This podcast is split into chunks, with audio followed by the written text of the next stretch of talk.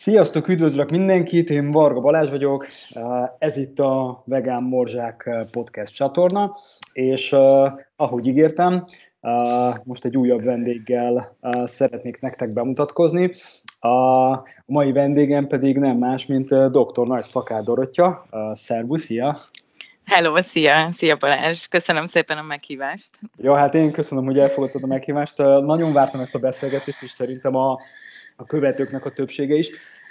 Ugyanis én azt gondolom, hogy ma nagyon-nagyon érdekes témáról fogunk beszélgetni, úgyhogy kíváncsian várom, hogy, milyen témákat fogunk érinteni, és mit lesznek a válaszok.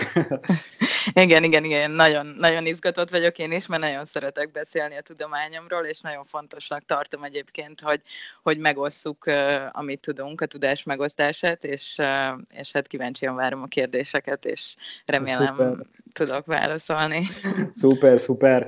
Uh, én a hallgatóknak, illetve a követőknek írtam rólad egy nagyon-nagyon rövid kis bemutatkozó, de is szeretném kérni, hogy te is mutasd be magad, hogy mit kell rólad tudni, hol végeztél, és az utóbbi években mivel foglalkozol. Jó, rendben. Tehát én a Semmelweis Egyetemen végeztem az orvosi egyetemen 2009-ben, majd utána meghívtak a Texas Children's Hospital Baylor College of Medicine-ben dolgoztam öt évet Houstonban, Keller Mayer Richard vezetése alatt, és itt főleg gyermekgyógyászati gastrointestinális betegségekkel foglalkoztam. Ekkor lettem egyébként bemutatva a mikrobiomnak, ekkor kezdődött el a humán mikrobiom Microbiome Project, amiről majd, majd beszélni fogok, és, és ekkor állt a fókuszba a mikrobiom, és hogy ezt hogyan lehet használni különböző betegségekben, a mi fókuszunkban nem főképp a gyerekgyógyászat és a gastroenterológia állt. Utána viszont tovább nagyon foglalkoztatott ez a kérdés, és ki akartam terjeszteni a, a látóteremet, ezért New Yorkba költöztem, és a Columbia Egyetemen a Center for Infection and Immunity hez kerültem, és ilyen Lipkinnel az egyik legnagyobb víruskutatóval kezdtem el foglalkozni. Ugyanezt a technológiát használva, a szekvenálást, írtuk le a különböző mikróbákat, és azzal foglalkoztunk, hogy hogyan lehet diagnosztizálni a különböző nagyon izgalmas fertőző betegségeket, illetve hogyan tudunk kialakítani a lehető leggyorsabb technológiát arra, hogy, hogy ezeket a baktériumokat, vírusokat megtaláljuk az emberi szervezetben illetve az akut fertőzések mellett a krónikus fertőzés, vagy krónikus különböző betegségekre is fókuszáltunk, amiről majd szerintem beszélni fogunk. Jelenleg pedig egy éve egy startup céghez csatlakoztam, Biosához, aminek a fókuszában egyrészt környezeti mintáknak a gyűjtése áll, és hogy ez hogyan tudunk különböző kórházi fertőzéseket monitorizálni, illetve különböző fertőzéseket megállítani. Illetve a, amivel foglalkozunk még, az a klinikai metod, genomika, amivel majd szerintem megint csak fogunk beszélni egy picit, ami arról szól, hogy ezt a szekvenáló technológiát használva hogyan tudjuk a kórházi fertőz, különböző kórházi fertőzéseket, illetve akut fertőzéseket diagnosztizálni, illetve egy nagyon fontos dolog, az antibiotikum rezisztenciát is meg tudjuk mondani, és így a különböző terápiákat tudjuk irányítani az orvosok számára.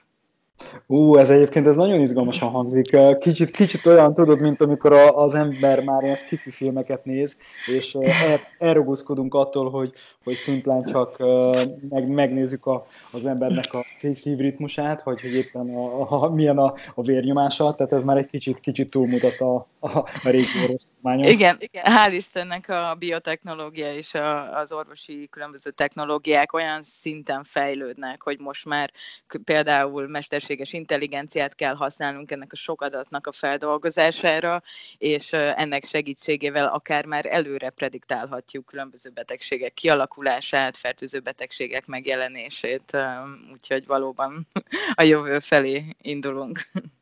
Mm, ha mikrobiom, akkor beszéljünk egy kicsit arról, hogy mi is pontosan a mikrobiom, ez életkorral hogyan változik. Egyre többet tudunk róla, de még mindig olyan, mint az internet sötét oldala.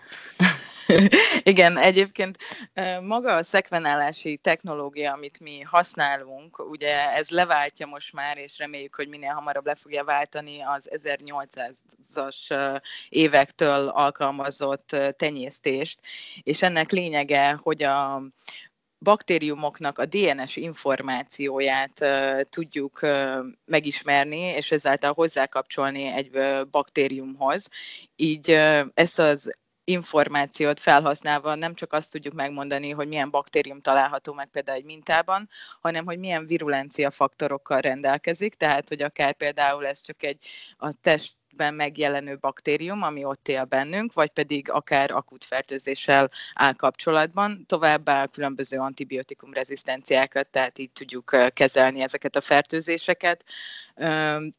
Nagyon fontos azt megemlíteni, hogy a Human Microbiome Project egyébként ez 2009-ben kezdődött, tehát én nagyon szerencsés voltam, amikor kikerültem Texasba.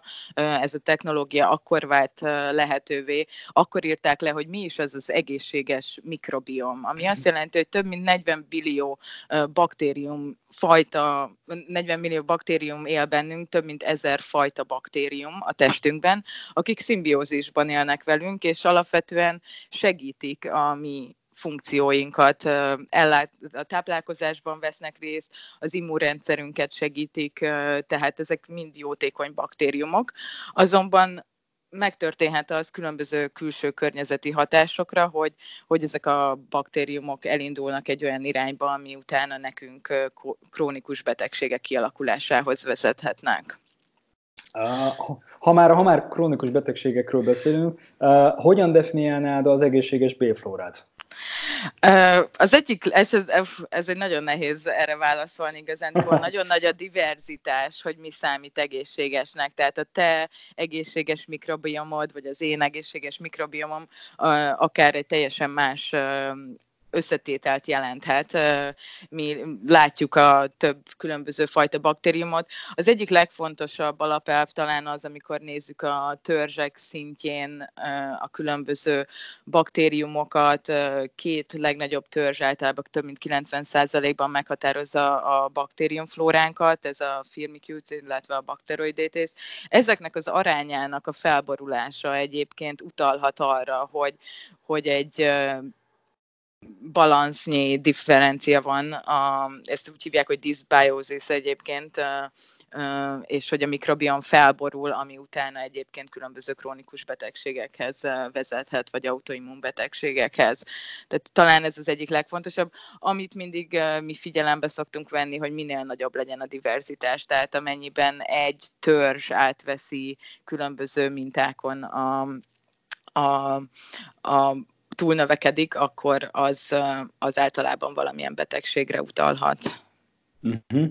Uh, mi befolyásolja a mikrobiom világunkat? Úgy, ha, úgy, hogyha mondjuk az interneten bárki erre rákeres, akkor mondjuk olyanokat találhat, hogy antibiotikumok, uh, vegyszerek, sőt, ugye még a császármetszéssel kapcsolatosan is felhozzák ezt a uh, témát. Uh, minek mekkora a behatása, hogyha mikrobiomról van szó? Igen, hát ha a mikrobiomot veszük figyelembe, akkor talán szerintem a legfontosabb az antibiotikum behatás, és pont tegnap is utána néztem egyébként, ami számomra megdöbbentő, hogy gyerekgyógyászatban már két éves kor alatt egyébként több mint 70%-a a gyerekeknek kap valamilyen antibiotikumot, ami azt jelenti, hogy ebben a kritikus periódusban, amikor még a mikrobiom fejlődik egyébként, olyan külső behatás hat a mikrobiomra, ami teljesen meg tudja változtatni, és utána nehéz, nagyon nehéz lesz visszamozdítani ezt a helyes irányba. Tehát az antibiotikum mindenképp egyébként a, a mikrobiom megváltozását összefüggésbe hozzák a különböző higiénia elméletekkel is egyébként, ami, ami ugye azt jelenti, hogy ez a túlzott fertőtlenítés, tisztítás az, ami, ami egyébként akár különböző autoimmunbetegségek, illetve ételallergiák elterjedéséhez is vezetett napjainkban. Igen. Oké, okay. de egyébként ez, ez tényleg amúgy azért meglepő, mert, mert ugye azért elég nagy vita van még, hát nagy vita, de hogy azért, azért felmerül itt a szülők körében, hogy akkor most a gyereknek adjunk-e antibiotikumot, ne adjunk. Én gyerekgyógyászként tréningeltem, de nem vagyok gyakorló gyerekgyógyász, viszont az mindenképpen elmondható, hogy vannak olyan esetek, amikor az antibiotikum nem kerülhető el.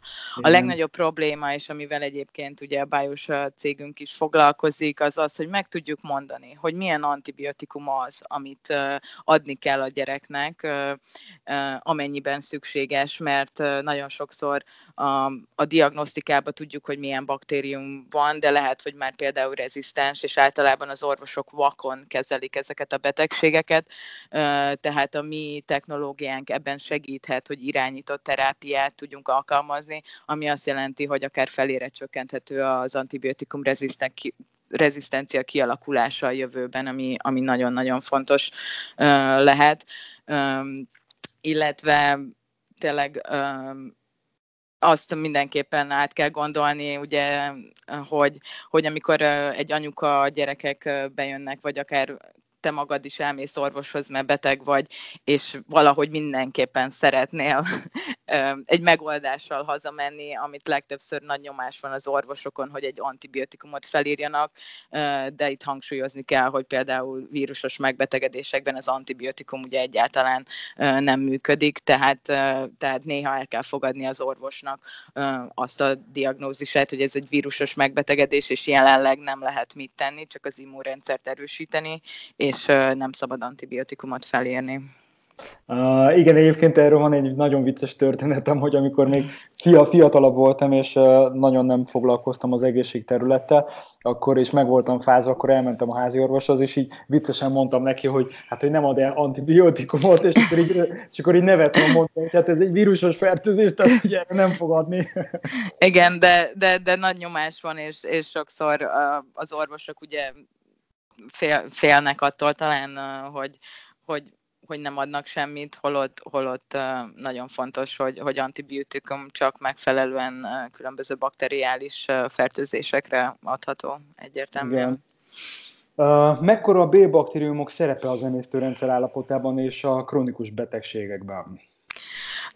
Nagyon-nagyon fontos szerepet tölt be egyébként az, ameddig egy szimbiózisban élünk a mikrobiomunkkal, és csak a, például a gastrointeszinális rendszerre fókuszálva, akár amennyiben egy diszbalansz következik be akut fertőzések kialakulására lehetünk hajlamosak. Például erre nagyon jó példa a Clostridium difficile fertőzés, ami egy antibiotikum kezelés hatására kimossuk a jó baktériumokat, az egészséges bélflóránkat, és egy nagyon patogén baktérium veszi át a, a a szerepet, és nagyon súlyos gyulladásos betegséghez vezethet. De emellett az akut fertőzések mellett krónikus betegségekben, tehát mint például a gyulladásos bélbetegségben is nagyon fontos szerepet játszhat.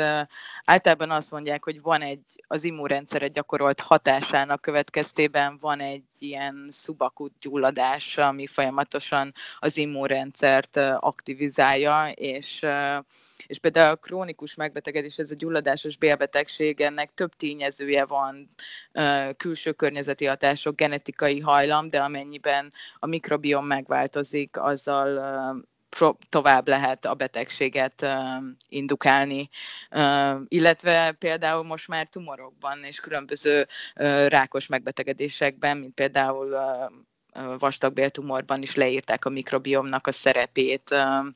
Ez a szerep ez nem feltétlen a teljes etiológiát jelenti, tehát ez csak egy tényező a sok uh-huh. mellett, ami, ami kialakíthatja ezt a betegséget. Viszont ez tovább segít abban, hogy, hogy akár ennek a megváltoztatásával akár javítható a betegek állapota, illetve visszaszorítható egy kicsit. Aha. Ó, egyébként azért ez is uh, ilyen, ilyen kicsit, kicsit jó, tehát hogy mondjam, ez, ez jó hír is, meg úgymond rossz hír is, hogy rossz hír, hogy, hogy, hogy igen, ezt felismertük, a jó hír meg, hogy, hogy van hova fejlődni, meg, meg van erő, előrelépés. Igen, én a mikrobiomban egyébként azt szeretem, hogy ez nagyon könnyen változtatható, dinamikusan fejlődő ökoszisztéma, tehát például külső környezeti hatásokkal, mint leginkább az étkezés az, amivel etetjük ezeket a baktériumokat, ezzel nagyon könnyedén változtatható, tehát amennyiben egészségesek szeretnénk maradni, tényleg az étkezésre odafigyelve, és talán ez az egyik legjobb podcast erre, hogy ezt kihangsúlyozzam, ugye a, a mikrobiom az egészséges állapotában fenntartható, és, és ezáltal sok betegség kialakulását tudjuk akár késleltetni, vagy, uh-huh. vagy eltolni. Igen. Uh, engem, engem mindig nagyon érdekelt az a téma, hogy, hogy amikor táplálkozunk, akkor hogyan döntünk. És ezzel kapcsolatosan engem az nagyon érdekel, hogy mi lehet a kapcsolat a mikrobiom világunk, az idegrendszerünk és az agyunk között. Vannak ugye olyan elméletek, hogy a, a bennünk élő mikroorganizmusok képesek befolyásolni a vágyodásunkat, például egy adott étel iránt. Ez izgalmas, valóban. Egyébként engem is nagyon érdekelt, és ezért kezdtem el kutatni a Columbia Egyetemen, ahol a bél agy tengelyt vizsgáltuk egyébként, és kilépve a gastrointestinális rendszerből, ahol ugye a legtöbb baktérium, vagy talán amit a legtöbbet tudunk baktériumok léteznek, onnan kilépve, hogy ezek a bélbaktériumok hogyan hatnak az agyra, ezt vizsgáltuk, és hogy akár a táplálkozásra befolyásolva hogyan tudunk különböző agyi funkciókat, viselkedést befolyásolni, és egyébként ez már egy teljesen elterjedt elfogadott elmélet arra, hogy a bélben lévő baktériumok olyan aktív metabolitokat termelnek, amik utána a szervezet belül különböző területekre kihatnak nagyon sok aktív molekula nem jut át a véragygáton, de vannak olyan részei, amelyek át tudnak jutni, vagy befolyásolják az agyi funkciókat. Így leírták például, hogy fáradékonyságban, amit én egyébként utána három évig kutattam, de feszültség, illetve depresszióban is nagyon fontos szerepe van. Tehát ennek megint csak a komplex terápiájában, tehát például akár széklettransplantáció, amiről majd szerintem lehet, hogy beszélünk egy picit, ami ugye a teljes megváltozását okozza a bél mikrobiomnak.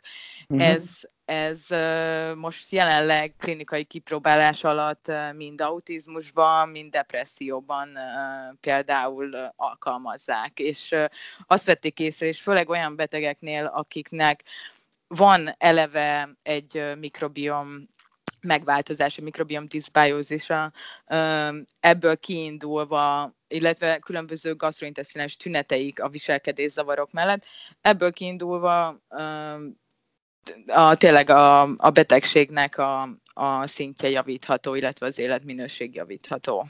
Uh-huh. Szerintem egyébként pont ennél a, a válasznál, vagy úgymond magyarázatnál kijelenthető az, hogy a testünk az tényleg egy ökoszisztéma. Tehát, hogy sokkal több annál, hogy most akkor ott van a májunk, ott van a, a bérrendszerünk, ott van a tüdőnk, hanem egy, egy tényleg egy olyan komplex ökoszisztéma, ami, ami azon túl, hogy él, működik, és egy hihetetlen kapcsolat van minden között.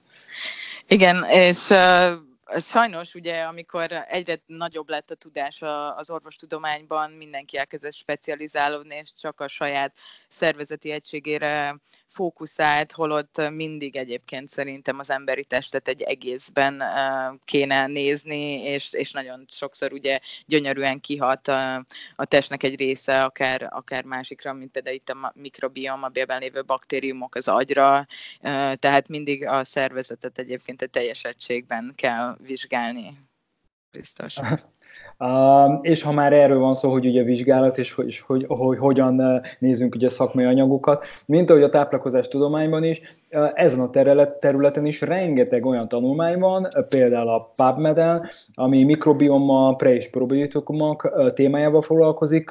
Szerinted hogyan lehet eligazodni ezen sokkaság között? Igen, nagyon-nagyon sok cikk jelenik meg, nekem is nagyon nehéz egyébként nap mint nap lépést tartanom a az eszmetlen nagyszámú kutatási eredményekkel, amik megjelennek a mikrobiom területén.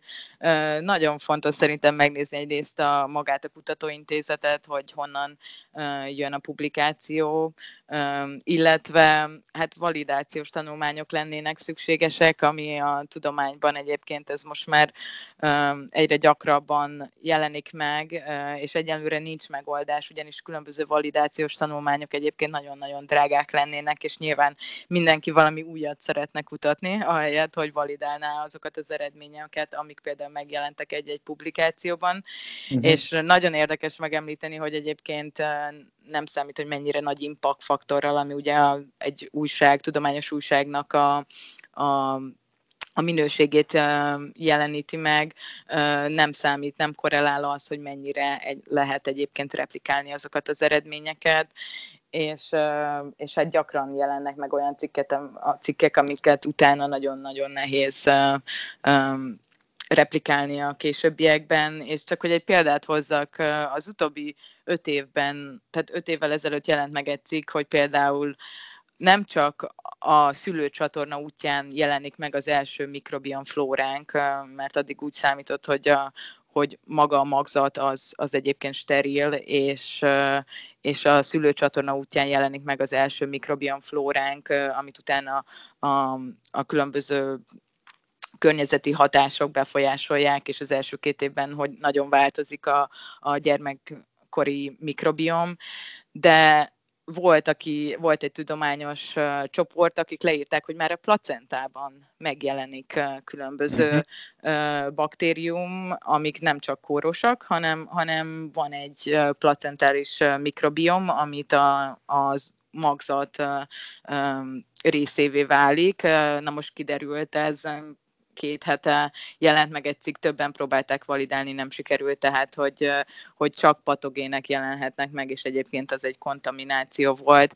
A technológiánknak az egyik legnagyobb problémája az, hogy nagyon-nagyon-nagyon szenzitív, tehát nagyon sterilen kell dolgoznunk minden egyes mintával, hogy akár a környezetből, a levegőből, vagy a különböző anyagokkal, amikkel dolgozunk, hogy eljussunk a szekvenálásig, semmilyen más baktérium ne kerüljön bele a mintába.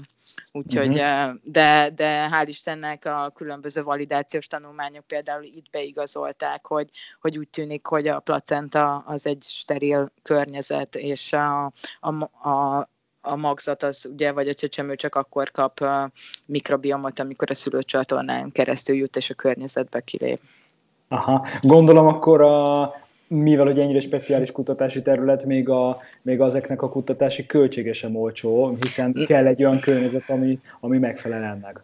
Abszolút, abszolút, igen, igen, igen. Maga a szekvenálás is elég drága volt. Most ugye eljutottunk oda, hogy a technológia annyira fejlődik, hogy egyre olcsóbban uh, megoldható, így, így például nekem a célom az, hogy ezt tényleg minden kórházban a jövőben ki tudjuk építeni, és hogyha amikor például te bemész egy vért, uh, vérvételre, vagy vért adni, mert úgy érzed, hogy beteg vagy, vagy valami probléma lehet a szervezetedben, akkor amellett, hogy vért vesznek egyébként, vesznek egy székletmintát, egy vizeletmintát, és és különböző mikrobiomok tehát megvizsgálják a, a mikrobiomodat is, és, és ez, mivel egyre több tanulmány van, hogy hogyan kapcsolatok különböző betegségekhez, információt tud adni számodra.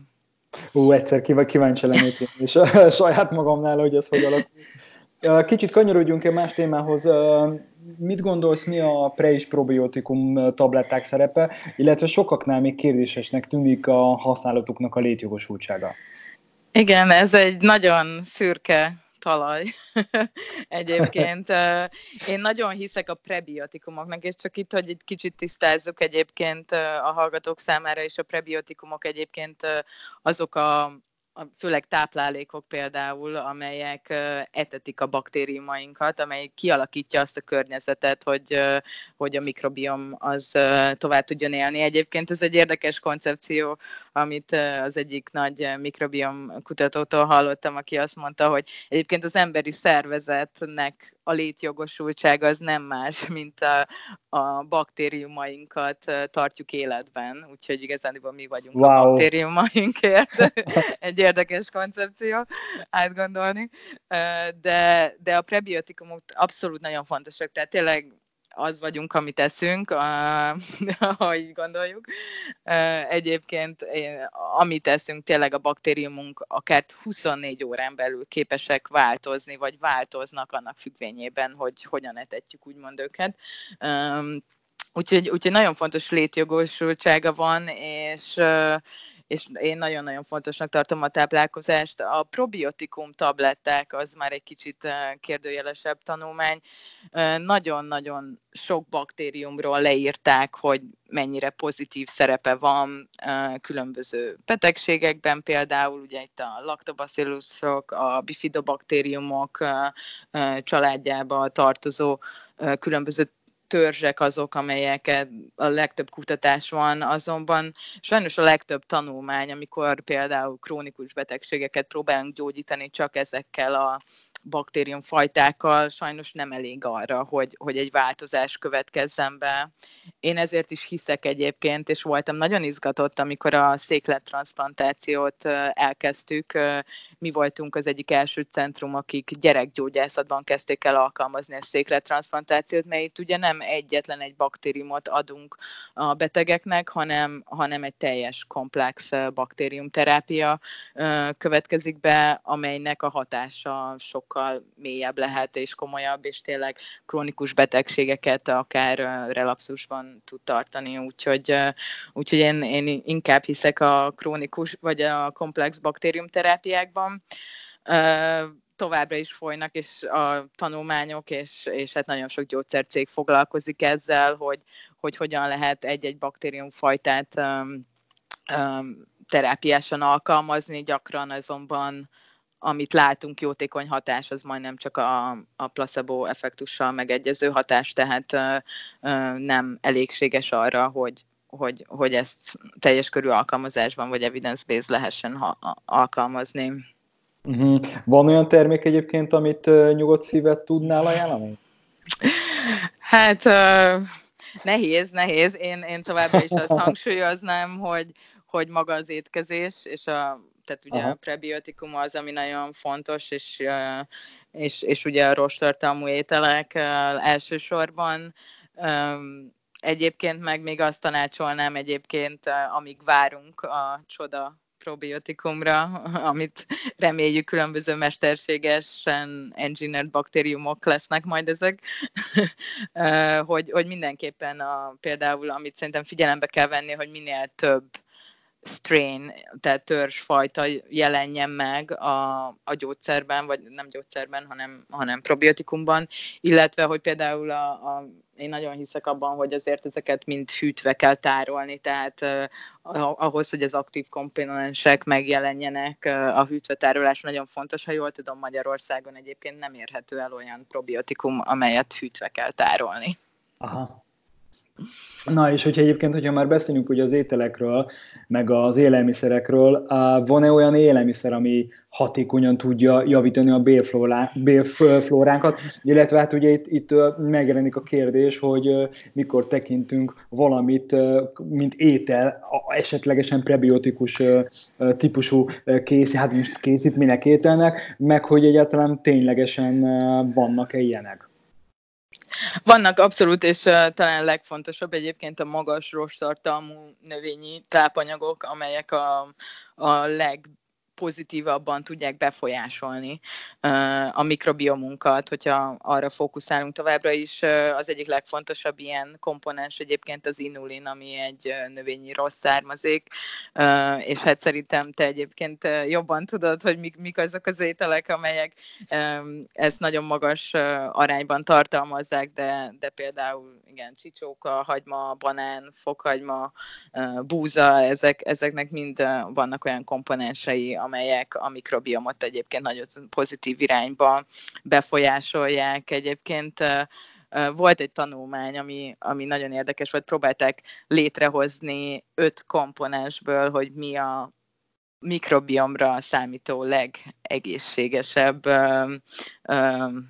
táplálkozás, vagy csak igazán vagy étel, amit megpróbáltak főzni, és, és ezt afrikai gyerekeknek próbálták adni, ezért figyelembe vették azt, hogy mi az, ami ott elérhető egyébként, és olcsón uh-huh. leszerezhető, és egy olyan úgymond superfoodot hoztak létre, ami, ami egyébként tényleg a mikrobiom megváltozásával segítette a gyerekeknek a fejlődését. Ez egyébként nagyon fontos különböző táplálkozászavarokban, mint például a, a a malnutrition-ban, ami, ami ugye nem csak étkezéssel, vagy illetve a végre a táplálkozás, tehát a tápláléknak a biztosításával visszafordítható, hanem, hanem a mikrobiomot is meg kell változtatni ahhoz, hogy például itt komoly javulásokat tudjunk elérni.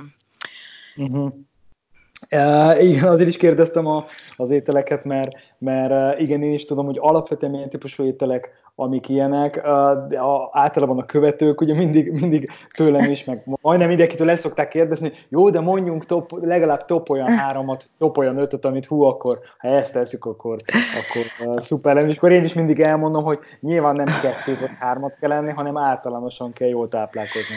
Igen, igen, és uh, hát egyrészt az életmód változtatás, szerintem ez az egyik kulcs, hogy, hogy uh, ne csak propagandaszerűen uh, diétázzunk, hanem, hanem itt egy teljes életmódváltásnak kell bekövetkezni, amennyiben egészségesek szeretnénk lenni, és uh, tudatosan étkezni a mikrobiomunkra odafigyelve, és a legfontosabb a magas rost tartalmú növényi tápanyagoknak a bevitele. Na, ez tök jó, ez igazából ugye majdnem mindig ezt hangsúlyozni. Na, és hogyha ha ezek a pozitívak, nézzük a negatívakat, hogy mik azok az ételek, amik negatív irányba befolyásolják a mikrobiom világunkat, és miért? Igen, szerintem az egyik legfontosabb, amit ki kell emelni, az a gyorsan felszívódó különböző szénhidrátok, maga a cukor az, ami, ami nagyon-nagyon rossz irányba tudja elindítani a mikrobiomunkat. Olyan baktériumfajták jelennek meg, amelyek egyébként károsak lehetnek, ilyen szubakú gyulladást alakítanak ki a, a vastagbelünkben, úgyhogy, úgyhogy én a, a cukrokat mindenképpen kiemelném, hogy amennyiben az, azt el tudjuk kezdeni kerülni szépen fokozatosan, az az egyik legfontosabb, illetve egyébként a húsok is meg tudják változtatni a mikrobiomunkat, és nem feltétlen jó irányban. Több tanulmány is megjelent egyébként arról, hogy, hogy hogyan változik a mikrobiomunk egyébként hús étkezést követően, és, és ezt olyan tanulmányokban írták le, ami például tehát kórházakban kontrollált diéta alapján, és nagyon izgalmas volt, és nem tudom, hogy tudták rávenni vegetáriánusokat, hogy egyenek húst, illetve húsevőket, hogy legyenek vegetáriánusok, de, de megváltoztatták a diétájukat, és követték a mikrobiomukat, és, és azt találták, hogy, hogy, hogy abszolút különböző változások jelennek meg. Például a, az állati eredetű diéta az megnöveli olyan baktériumfajtákat, amelyek például a bakteroidészhez törzsbe tartoznak, és lecsökkentik a, a firmicutes amik, amik pedig általában, ugye ezek mind, ezek a baktériumfajták egyébként kapcsolatba hozhatóak, hogy hogyan bontják le a különböző ételeket,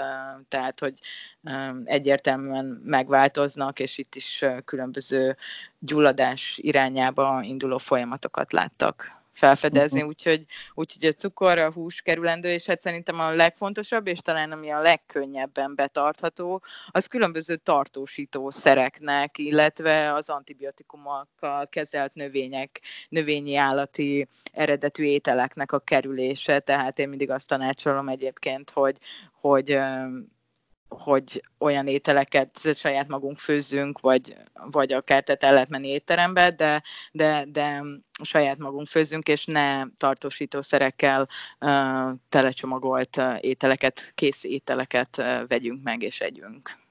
Igen, egyébként sajnos, vagy nem sajnos, de a mai modern társadalomnak uh, szerintem ez az egyik legnagyobb problémája, hogy a, hogy a választható ételkínálat, ami mondjuk akár bármelyik áruházban van, direkt nem mondok most uh, neveket, azoknak, azoknak a nagyon nagy százaléka, ott, ahol ételt vásárolunk, vagy ételbe sorolható táplálék, azoknak a nagyon nagy százaléka az ilyen becsomagolt, tartósítószeres, cukros uh, típusú étel.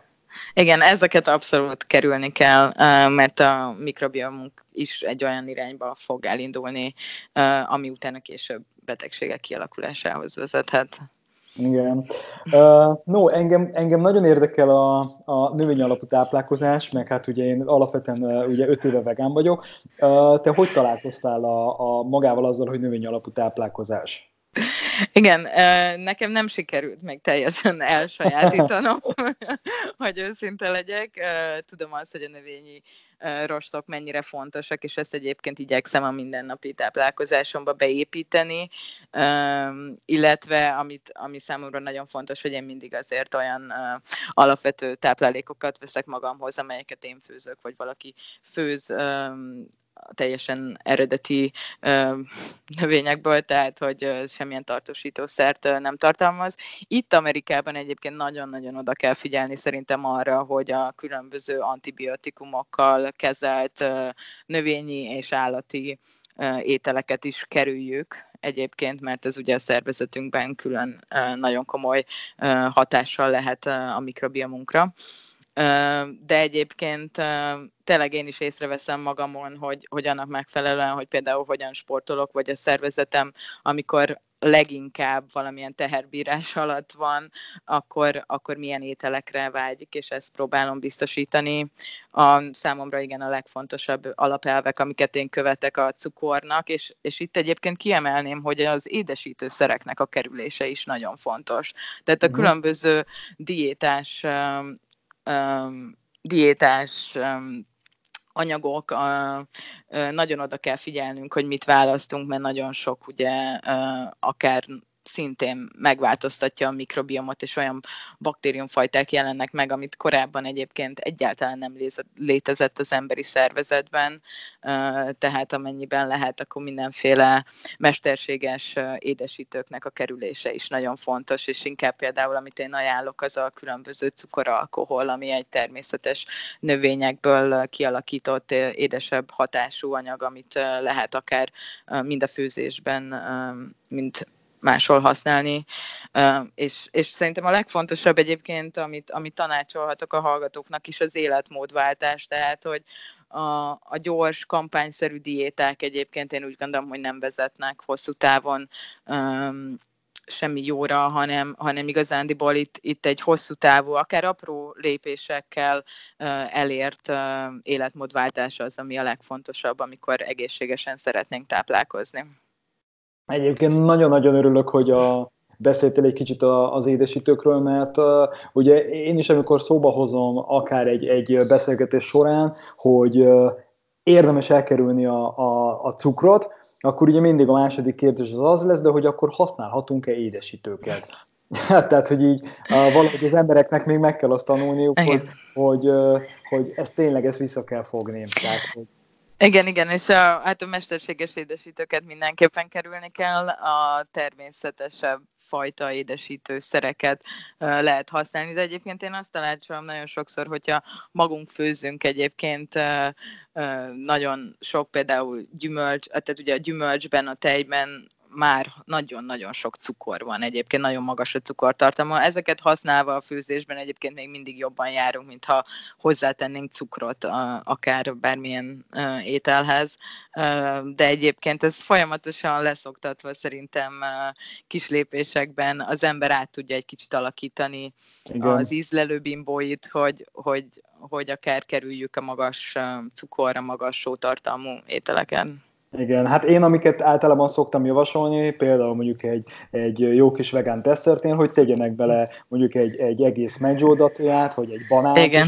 és az is annyira finom édes lesz tőle a sütemény, és az meg ugye teljes értékű gyümölcs. Pontosan, pontosan. A, a, amikor én terveztem, hogy készítek vele egy interjút, akkor nem titkon felkészültem a beszélgetésre, és elég sok ilyen szakmai anyagot megnéztem, és találtam egy olyan interjú beszélgetést, ahol Rajadir, aki a mikrobiom egyik ilyen nagy szakértője, ő, ő beszélt arról, hogy azok a személyek, akik hetente több mint 30 különböző növény alapú ételt fogyasztanak, vagy fogyasztottak, azoknak jelentősen változatosabb volt a mikrobiomjuk, és mint azokhoz képest, akik mondjuk 10 vagy annál kevesebbet fogyasztottak. Hogy tényleg ilyen nagy hatása van ránk az étkezés? Abszolút, abszolút. Tehát a, a táplálkozás az, amivel a legkönnyebben befolyásolható a mikrobiom, és én ezért gondolom, hogy, hogy ennyire izgalmas, mert tényleg bármelyikünk befolyásolni tudja a mikrobiomját és az, az egészségét azzal, hogy egészséges ételeket választ. A mikrobiom maga egyébként, ahogy említettem, már 24 órán belül képes egyébként megváltozni. Ez persze nem akkora változás, hogy, hogy akár egy másik ember mikrobiomját közelébe történik meg ez a shift, de, de elindulhat egy olyan irányba, ami, ami javulást okoz, és hát azt mondják, hogy körülbelül egyébként három hónap kell, amíg egy mikrobiom teljes mértékben akár meg tud változni, tehát mint mondjuk az én diétámmal kialakított mikrobiom a te mikrobiomot közelébe változik, az, az legalább három-hat hónap diétát jelent egyébként, Aha. illetve igen, növényi alapú anyagok étkezését, de de, de abszolút változik, és tényleg az vagyunk, amit eszünk. Ezt gyakran mondják, vagy legalábbis a mikrobiomkutatók mondják. Úgyhogy... Igen, és itt érdemes, itt érdemes felhívni a hallgatók figyelmét arra, hogy akik, akik két-három hét alatt várnak csodát, azoknak várniuk kell.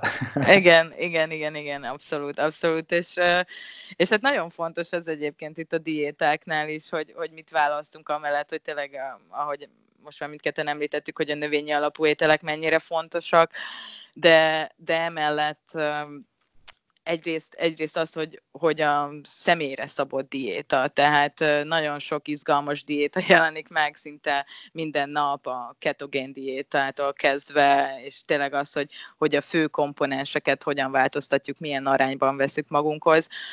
Nagyon fontos az, hogy, hogy megnézzük a szervezetünket, hogy hogyan étkezünk, illetve hogy ezt, ezt életmódszerűen be tudjuk-e építeni. Ugye vannak a különböző éhezési diéták, de aki például a nap nem tud magához venni túl sok ételt, annak nem biztos, hogy ez a legmegfelelőbb, amikor van egy 8 óra napközi, amikor lehet enni, és utána pedig a többi órákban nem. Tehát, hogy ezt mindig így személyre szabottan kell kialakítani, illetve odafigyelni a, a különböző életmódunkhoz megfelelően hogy a mhm. diét, uh-huh. megfelelő diétát válaszunk. Uh, mit gondolsz, mennyire káros az állati eredetű ételek fogyasztása a B-flóra tekintetében? Uh, hát ha Kár, károsnak nem feltétlen mondanám, oda kell figyelni, hogy mit eszünk, és mértékkel, ugye szerintem mindig ez a, ez a leghangsúlyosabb, hogy mértékkel étkezzünk, de, de az biztos, hogy, hogy az állati eredetű ételek megváltoztatják a mikrobiomunkat.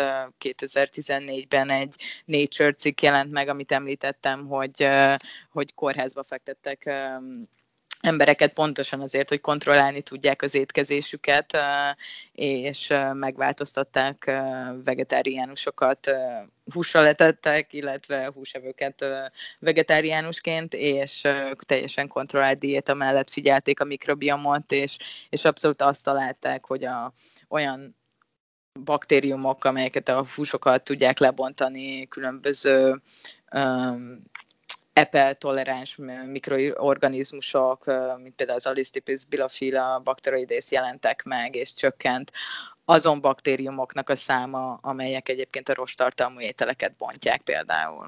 Uh-huh. Hát hú, ez barom érdekes.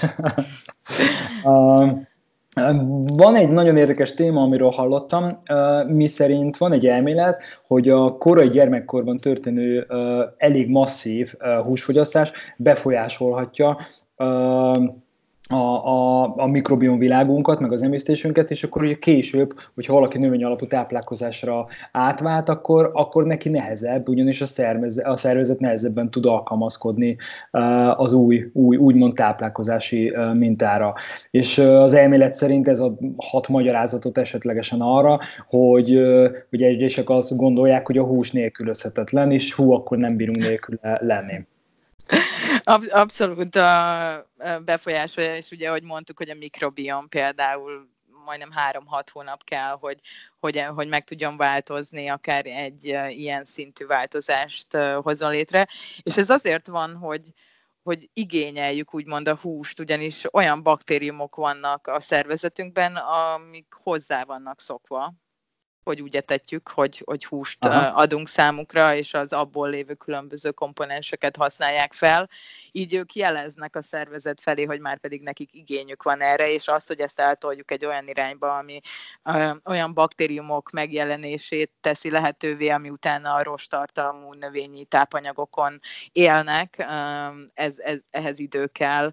Ö, itt két tanulmányt említenék meg egyébként, az egyik, a, ami ugye gyerekgyógyászatban, hogy mennyire fontos, fontos még nagyon dinamikusan fejlődik ez a mikrobiom, tehát nagyon-nagyon könnyen befolyásolható, és különböző tanulmányokban hasonlították össze például afrikai gyerekek mikrobiomját nyugati diétán lévő gyerekek mikrobiomjával, és, és hát teljesen ugye eltérő volt a, a mikrobiomjuk, és, és ez egyébként össze is kapcsolható, amit látunk különböző betegségek, eltérő betegségek megjelenésével, és ha itt beszélünk ugye, hogy a nyugati civilizált világokban a, az elhízás, az autoimmunbetegségek egyre nagyobb számban, az ételallergia megjelenése, ami, ami korábban uh, sokkal kisebb számban volt jelen, uh, ez mind egyébként a diétára és a, a mikrobiomra vezethető vissza. És egy kicsit egyébként az, hogy mennyire tudjuk tudatosan megváltoztatni a mikrobiomunkat, nagyon-nagyon izgalmas tanulmányok vannak, nem elég még egyelőre, úgyhogy remélem, hogy minél több tanulmány jelenik meg, például generációkban követni tehát olyan, olyan családok, akik kontinens lépnek át például, és egy teljesen más táplálkozási szokásoknak kell megfelelniük.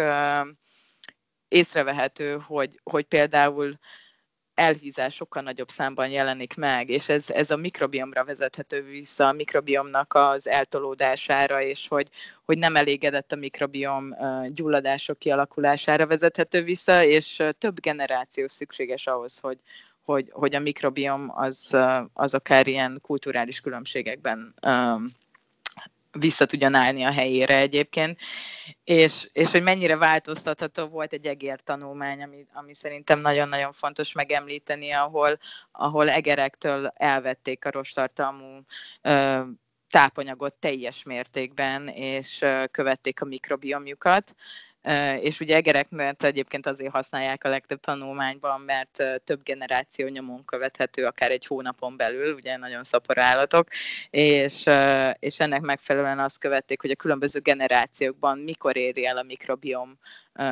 ugyanazt a diverzitást, és egyébként azt találták, hogy minél több generáció van a, hiány, a rostartalmú ételek hiányában, annál több idő kell arra, hogy, hogy vissza a helyére álljon a mikrobiom egy egészséges formában. Úgyhogy, mm. úgyhogy amit mi most teszünk egyébként, az befolyásolja a gyerekeink jövőjét és a gyermekeink mikrobiomját. Úgyhogy, úgyhogy a tudatos táplálkozás az nem csak számunkra fontos, hanem a, a jövő generáció számára is egyébként. Igen, itt egyébként szakmailag, meg a tudomány tudomány szempontból az tök, tök, tök jó dolog. Viszont itt meg biztos majd a vegán, az igazán vegán magatóim azért majd felszólalnak, hogy ú, de hát tök jó lenne, hogyha nem állatokon kellene tesztelni. Hát igen, mondjuk a tudományban még sok ilyen van sajnos, ahol, ahol állatokon tesztelnek, aztán reméljük majd uh, tudnak, vagy találnak a kutatók valami egyszerű formát erre. Igen, van, van egyébként sok uh, uh, előrelépés az irányba, ugye például vannak a ezek a 3D-s nyomtatók például, amelyekkel Aha. szerveket tudunk kinyomtatni, illetve ez benőve emberi sejtekkel tényleg uh, szerv, szervrendszereket tudunk úgymond szinte kiépíteni, ami egy kicsit modellelni tudják a, a, az emberi szervezetet, és különböző tanulmányokat lehet rajta uh, gyakorolni, illetve, illetve tényleg most már uh, léteznek például nekem volt szerencsém dolgozni, organoidnak hívják egy olyan uh, sejtekből, nem, nem csak egy sejt uh, halmaz jelent, hanem, hanem egy úgymond kisebb kis bél szervezetet sikerült létrehoznunk, amit utána tudtunk tanulmányozni, és ennek a még nagyobb izgalmas része talán az, hogy, hogy, hogy ugye emberi sejtekkel létrehozott szervezet, tehát tehát sokkal közelebb áll az eredmények a, ahhoz, ami utána akár emberi kipróbálásba mehet, mint, mint például az egereknek a, a, a mikrobiomja, ami, amin nézzük a változásokat. Hú, wow, azért ez uh, szuper érdekesen hangzik. uh, volt, volt egyébként egy hallgatói kérdés is, de amúgy nekem is, nekem is fel volt írva kérdésként, hogy ha gyermekkorban valami oknál fogva mondjuk sérül a, a bélflóra, például antibiotikum kezelés, szalmonella, stb., akkor mennyire lehet visszaállítani, vagy visszahozni azt az eredeti egészséges állapotot egy olyan szintre, mint előtte volt? Igen, hát ez egy nagyon hosszú folyamat a visszaállítás, és, és ahogy mondtam korábban, ez egy nagyon-nagyon sokkoló szám, hogy, hogy több mint 70%-a a gyerekeknek kap antibiotikumot felnőve már az első két évben, ami szerintem egy nagyon-nagyon sokkoló szám. Én szerencsés vagyok, nekem olyan gyerekorvosom volt, aki, aki egyébként igyekezett kerülni az antibiotikumokat, és én azt hiszem 16 éves koromig nem is kaptam antibiotikumot, úgyhogy lehet, hogy ennek köszönhetem az erős mikrobiomflórámat. Lehet.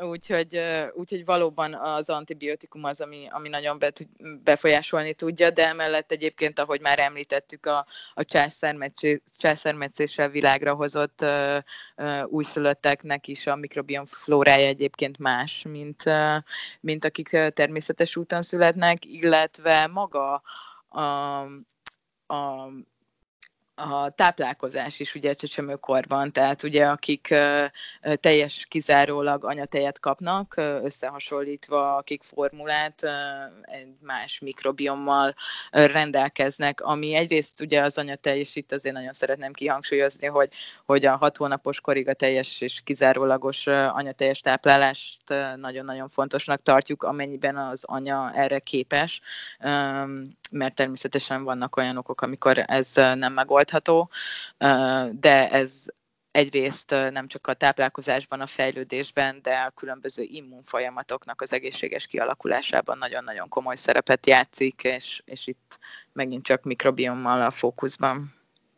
Uh, ugorni fogok egy kérdést, mert pont ehhez kapcsolódik a, az egyik uh, uh, téma, ami engem érdekelt nagyon, hogy én úgy tudom, hogy Amerikában erre egyre jobban, meg talán már itthon Magyarországon is egyre jobban ismert a, a vaginális beoltás császármetszéssel szült anyáknál.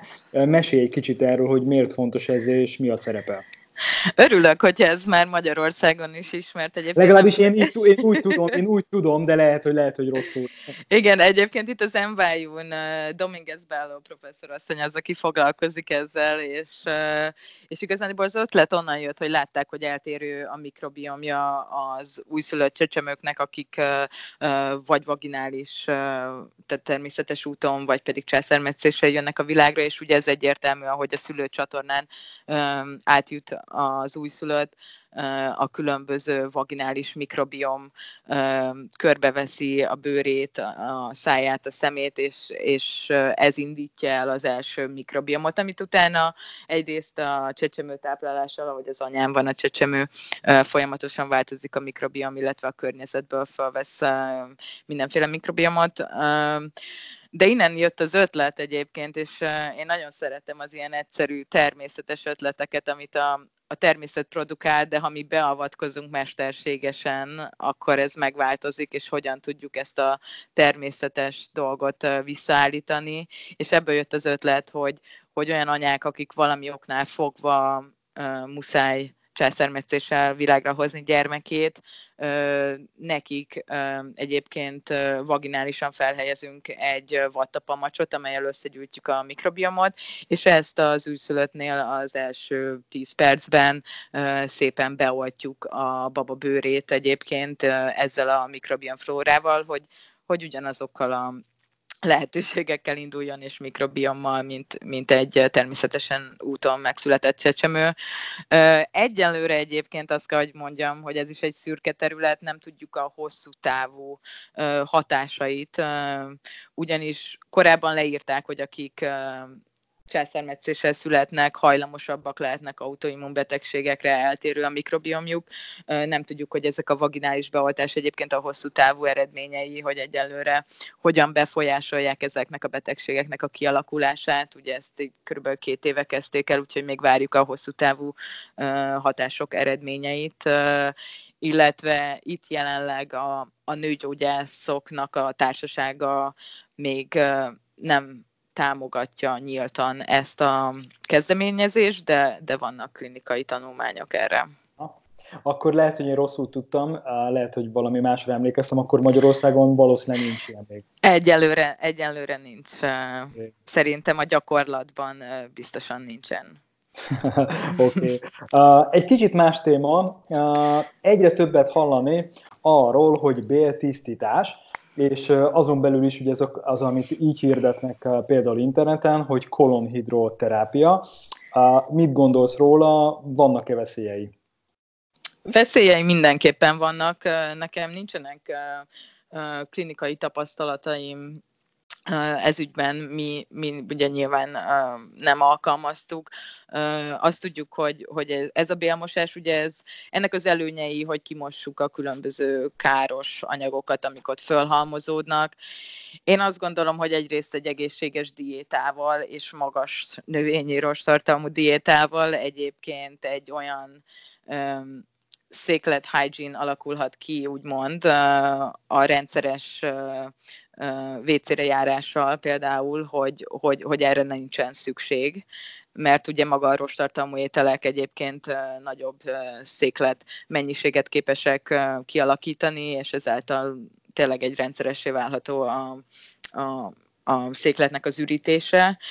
Uh, illetve maga ez a béltisztítás egyébként, ugye ezzel kimossuk a mikrobiomunkat, tehát mindenképpen oda kell figyelni, hogy, hogy amennyiben beöntés történt, nem csak ez a divatos terápia, de hogyha valakinek egy beöntése történt bármilyen más műtéti beavatkozás miatt, akkor azt uh, utána igyekezzünk odafigyelni a mikrobiomunkra. Talán itt ez egy nagyon jó lehetőség arra, hogy, hogy különböző prebiotikumokkal, rostartalmú ételekkel egy olyan mikrobiomflórát hozzunk létre, ami, ami egy, egy egészséges irányba mutat.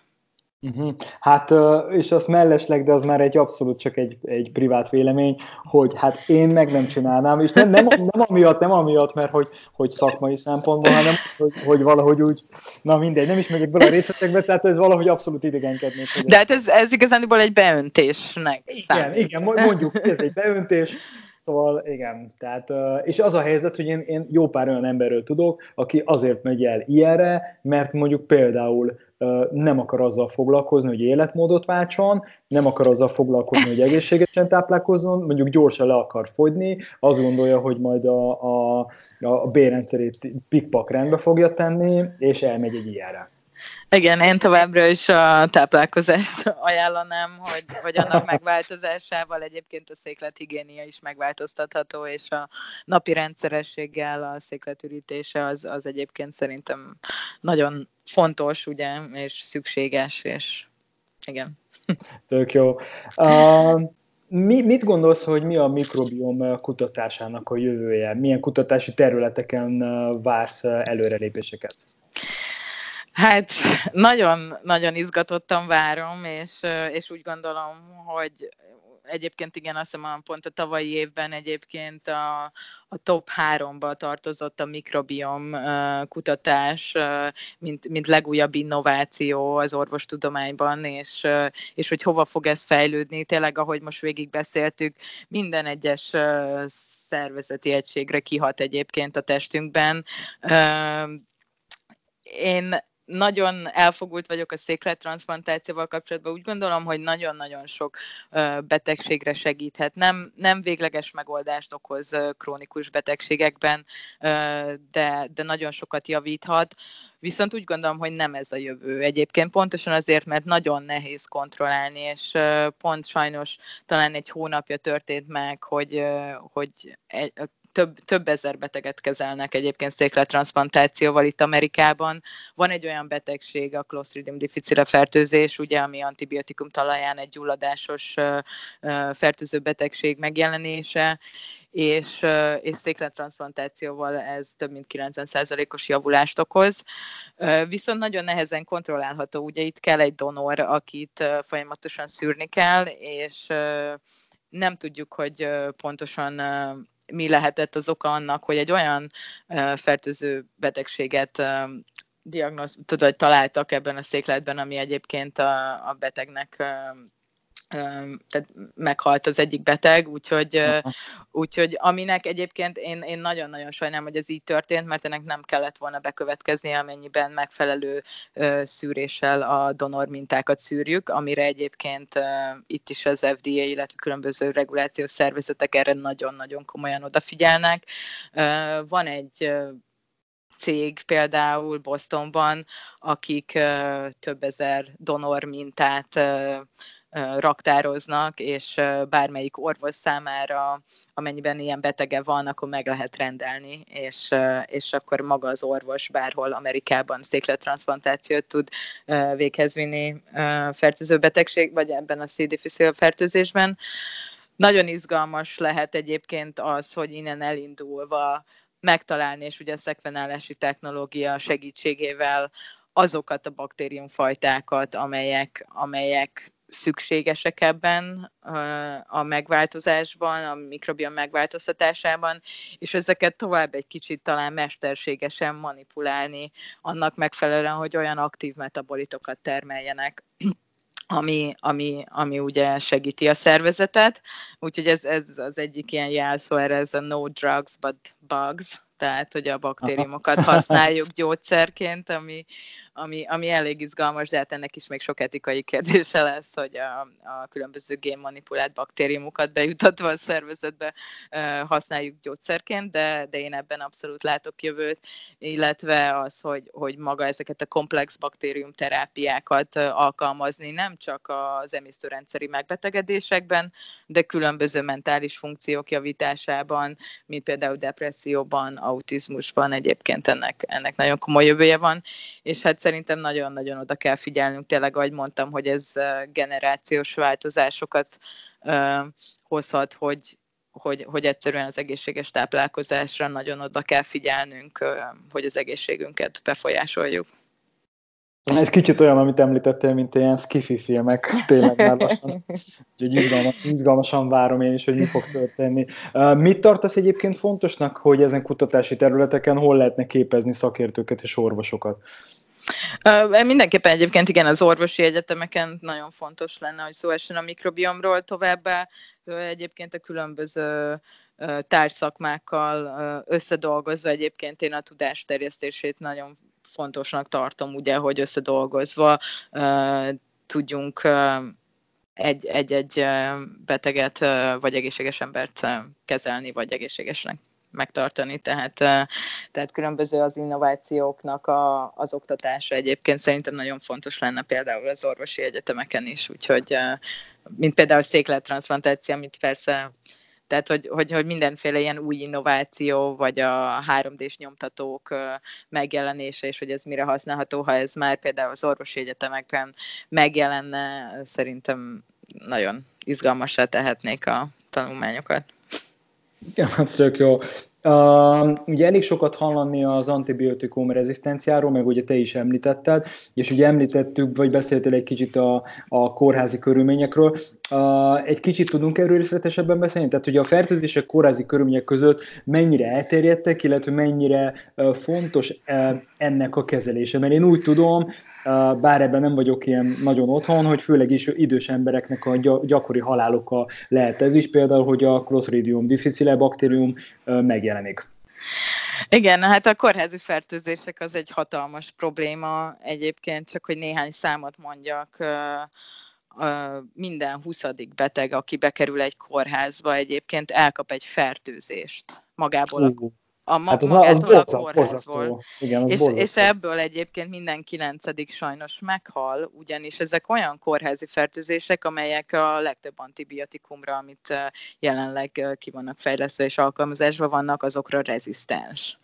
Tehát ez egy, ez egy hatalmas probléma, amíg mi itt beszélgetünk ebben az egy órában, csak Amerikában közel 80-an 80 beteg hal meg ebben az egy órában kórházi fertőzésektől. Úristen, Úgy, de, azért ez, de azért ez elég nagy szám. Ez, ez egy nagyon-nagyon nagy szám, és azt mondják, hogy, vagy hát ugye tanulmányok vannak arra, hogy, hogy különböző aktív monitorizás, monitorizálással ez egyébként lecsökkenthető, és a mi cégünk egyébként ezzel kezdett el elsősorban foglalkozni, és erre van egy termékünk, a kórházi környezetről gyűjtött mintákból egyébként meg tudjuk mondani ugye a baktériumokat, a profiljukat, az antibiotikum rezisztenciát, és aktív monitorizálással, illetve irányított tisztítással egyébként ez majdnem 50%-ára lecsökkenthető ezek a kórházi fertőzéseknek az aránya.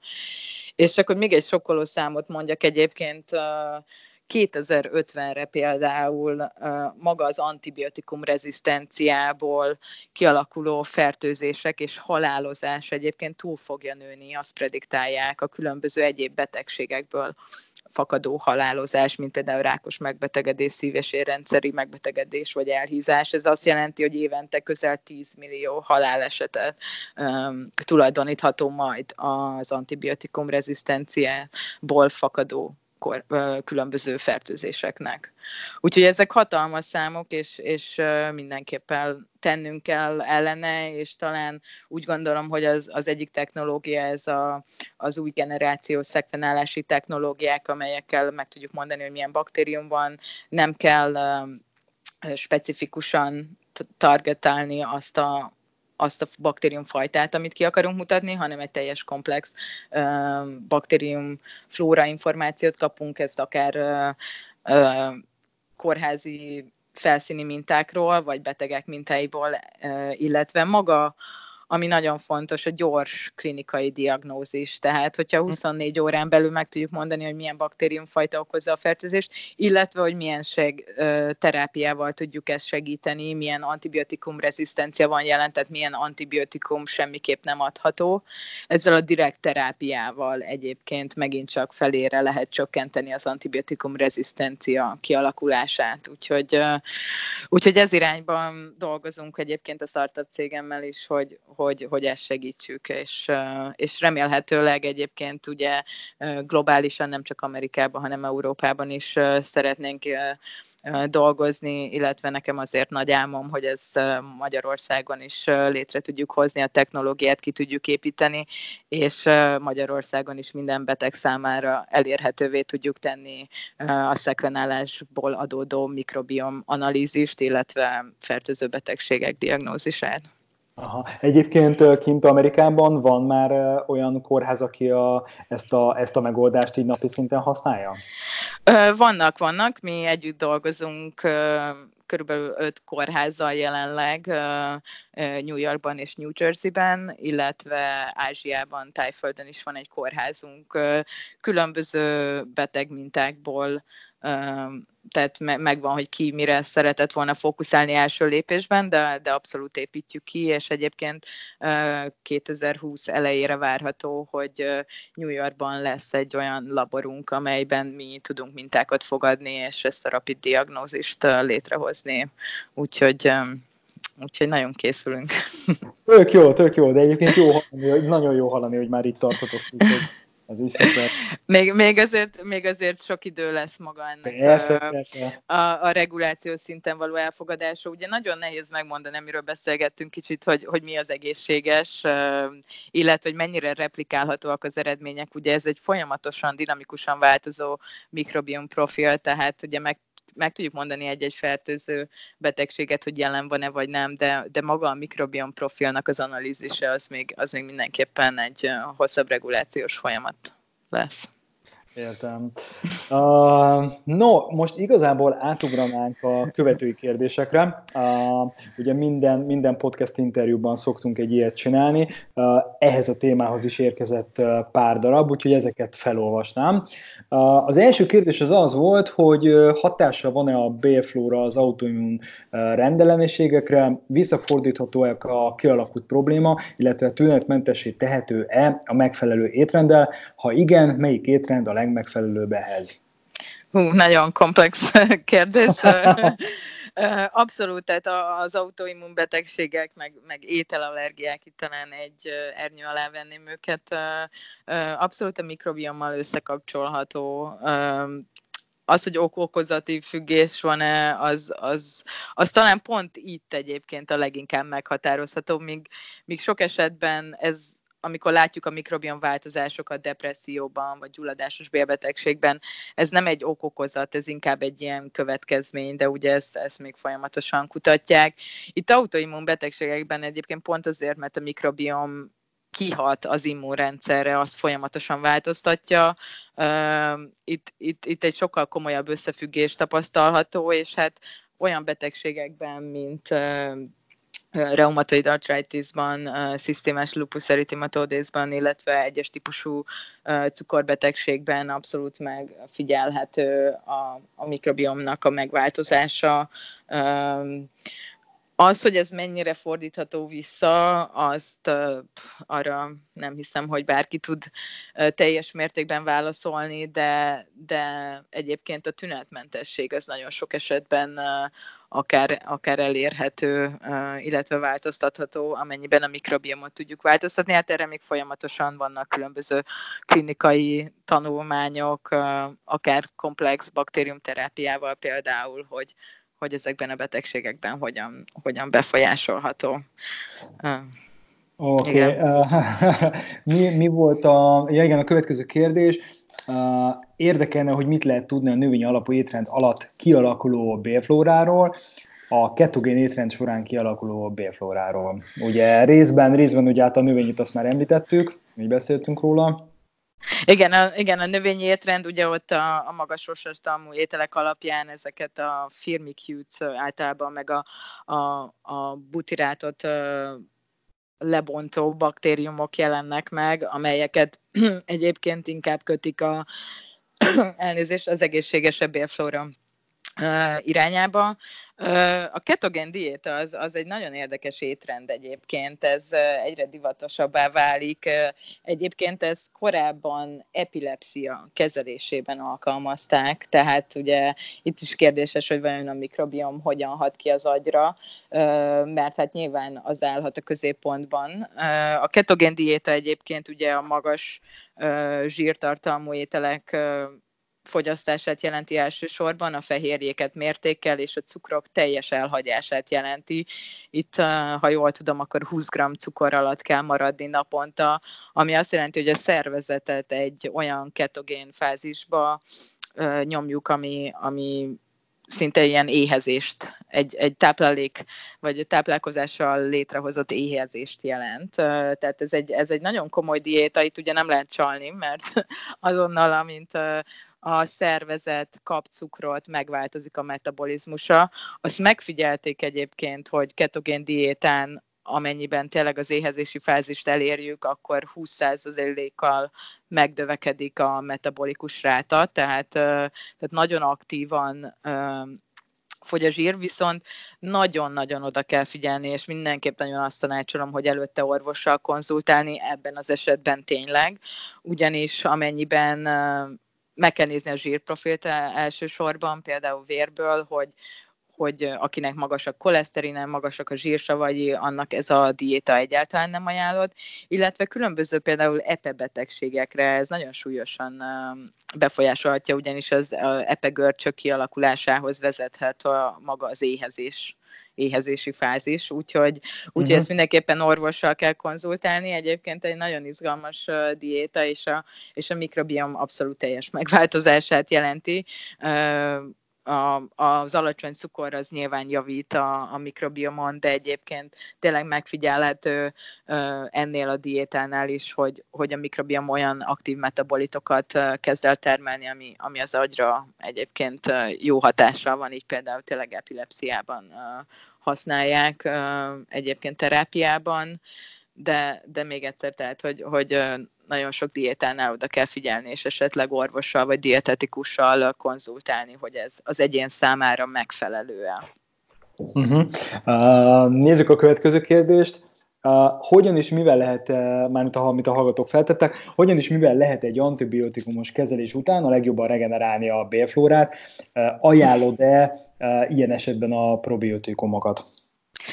Igen, hát uh, én probiotikumokat továbbra sem sem ajánlanám így teljes nyitottsággal, ugyanis nincsenek meg azok a tanulmányi eredmények, amelyek nek a függvényében ezt, ezt lehetne ajánlani, de mindenképpen a, a, a táplálkozás odafigyelésére, tehát a prebiotikumokat azt, azt teljes szívvel ajánlanám arra, hogy ezt oda, odafigyeljünk, és, és egyébként az olyan probiotikumokat, amelyek például joghurtban vannak, tehát ugye ezeket mindenképpen nagyon-nagyon tanácsolom, tehát a természetes probiotikumokat, a a gyógyszeres probiotikumokra egyelőre nincsenek meghatározott eredmények.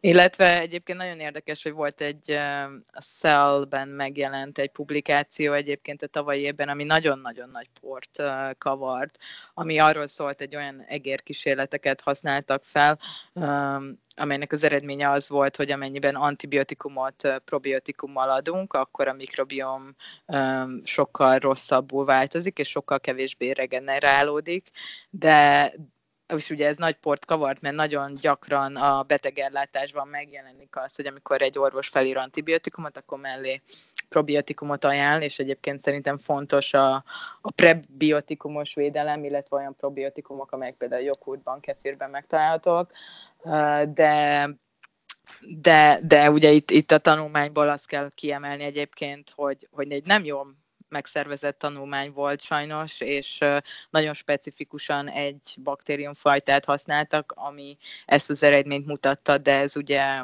a teljes komplex változást nem írja le, tehát hogy ebből nem szabad levonni azokat a következményeket, amelyeket sok hír hírügynökség levont, és, és én továbbra is azt tanácsolom, hogy amennyiben antibiotikumot kell szednünk, vagy úgy érezzük akár, hogy, hogy valami betegség miatt kicsit rosszabbul vagyunk, akkor mindenképpen figyeljünk oda az étkezésünkre, és olyan természetes probiotikumokat, amelyeket a táplálékokból lehet beszerezni, azokat mindenképpen vegyük magunkhoz, hogy védjük a mikrobiomunkat. Igen, egyébként pont ugye erről, amikor a tanulmányok kérdésnél beszéltünk, hogy, hogy hát sajnos vannak ilyenek, amikor, amikor kicsit nem is, nem is az, hogy félrevezető tanulmányok vannak, de, de, de igen, ez, ez Vagy szakma... igazándiban maga a tanulmány az leírta azt az eredményt, azt az egy hát, probiotikumot használ, vagy csak utána a hírügynökségek teljesen másképp uh, interpretálták, Aha, és erre kell odafigyelni, hogy egy-egy tanulmányt hogyan interpretálunk, úgyhogy... Igen. A következő kérdés szerintem baromira izgalmas. Az volt a kérdés, hogy jelentőse a különbség a szoptatott és távszerelt felnőtt gyerekek felnőtt kori bélflórája között, és ha igen, a későbbi egészséges étrenddel behozható-e a különbség? Na, megváltozik abszolút, tehát hogy uh, most nem is tudom hirtelen, hogy egyébként uh, felnőtt kori tehát hogy mennyire hosszúak ezek az utánkövetések, de, de abszolút, tehát hogyha gyerekkorban más diétán vannak, akkor egy teljesen eltérő mikrobiom jelenik meg, amit utána leírtak, hogy az összefüggésbe hozható. Például az egyik legkomolyabb probléma jelenleg az elhízás, illetve autoimmunbetegségekkel, táplálékallergiákkal. Ugye az egyik legfontosabb dolog a, a, a, a a, a szoptatás során a különböző oligoszaharidoknak a, az előnye, és hát ugye nagyon-nagyon-nagyon sok pénzt uh, um, fektetnek e, ezekbe a kutatásokba a különböző gyógyszercégek, hogy, hogy olyan megfelelő formulát hozzanak létre, ami a keresztanyatej közelébe érhet, amit, amit tudjuk, hogy még egy jó, jó ideig ezt nem fogjuk tudni elérni, ugyan, ugyanis olyan természetes molekulákat tartalmaz, amiket nagyon-nagyon nehéz mesterségesen előállítani, és azok mind az immunrendszert egyébként folyamatosan alakítják, és ez segíti ezeket a babákat, akik, akik szoptatva vannak, hogy, hogy egy sokkal egészségesebb flórával rendelkezzenek és immunrendszerrel. Én úgy gondolom, hogy ezért később sokkal nagyobb külső tényezők befolyásolják a mikrobiomot, akár egy antibiotikum szedés, vagy, vagy, vagy akár egy táplálékváltás, ami, ami utána a mikrobiomot abban az adott pillanatban jobban megváltoztatja, mint ami gyerekkorban történt. Ah, hát akkor ez egy szuper jó hír az édesanyáknak. Azért továbbra is azt gondolom, hogy, hogy maga a szoptatás, mondom, hat hónapos korig nagyon-nagyon-nagyon fontos, és kizárólagos szoptatás, és, és abszolút befolyásolja az, az immunrendszert, ami még gyerekkorban van, viszont később fiatal felnőtt korba, felnőtt korba már olyan más külső tényezők hatnak, ami, ami utána még jobban befolyásolják a uh-huh. mikrobiomát. Szuper. Uh, no, én azt nézem, hogy még van, uh, érkezett két kérdés, viszont szerintem ezeket már érintettük. Uh, igen, szerintem ezeket érintettük, úgyhogy, úgyhogy több kérdés nem érkezett a hallgatóktól. Uh, hát én szeretném megköszönni neked, hogy, uh, hogy beszélgettünk, és elfogadtad a, a, az interjú beszélgetést, meg a hallgatók is uh, remélem majd, hogy élvezni fogják, illetve a hangminőség is remélem jó lesz, uh, ugyanis uh, a, szerintem mondjuk el, mondjuk el a, a hallgatóknak, hogy alapvetően te most ugye nem élőben vagy velem, nem Magyarországon vagy, hanem kint vagy. Uh, igen, New, York, New Yorkban. New Yorkban. New Igen, New Yorkban vagy, és, és most a, az interjút azt Skype-on csináltuk meg, uh, úgyhogy, úgyhogy bízunk majd a, a technológiának a, a, a szuper, szuper minőségen, hogy ez, uh, ez majd visszahallgatva is jó lesz, úgyhogy meg mindent megteszünk az ügy érdekében. Köszönöm. Uh, igen, én, én pedig szeretném megköszönni a lehetőséget, hogy, hogy tényleg itt uh, tudtunk erről beszélgetni, és nagyon sok nagyon izgalmas kérdésre remélem, hogy hogy választ tudtam adni. Szuper. A, amikor majd kiteszem a podcast interjút, akkor ki fogom tenni a, az elérhetőségét a, a, az oldalatoknak, de azért mondd el még egyszer, kérlek, hogyha valaki, egy szakértő vagy egy itteni orvos szeretne veletek kapcsolatba lépni, akkor hol tud titeket elérni? Igen, a cégünk neve Biosa, Biotia egyébként, Biosa, és, és igen, egyébként szerintem az elérhetőség ott is fönn van, vagy, vagy pedig majd megadjuk a podcast mellé az e-mail címemen. Oké, okay, jó van, szuper. No, köszönöm szépen még egyszer, hogy, hogy részt vettél az interjúban. A hallgatóknak pedig kívánom azt, hogy, hogy, hogy élvezzék, és, és remélem, hogy, hogy, hogy sok hasznos információval lettek gazdagabbak. Köszönöm szépen Balázs, meg köszönöm én is a hallgatóknak, hogy végighallgattak. Köszönöm szépen, sziasztok! Uh, ti pedig uh, a hallgatóknak mondom, hogy kövessétek a Balázs Vegán Sport oldalt, uh, nézzétek a Facebookot, nézzétek az Instagramot, uh, hamarosan jelentkezünk egy újabb podcast interjúval. Sziasztok!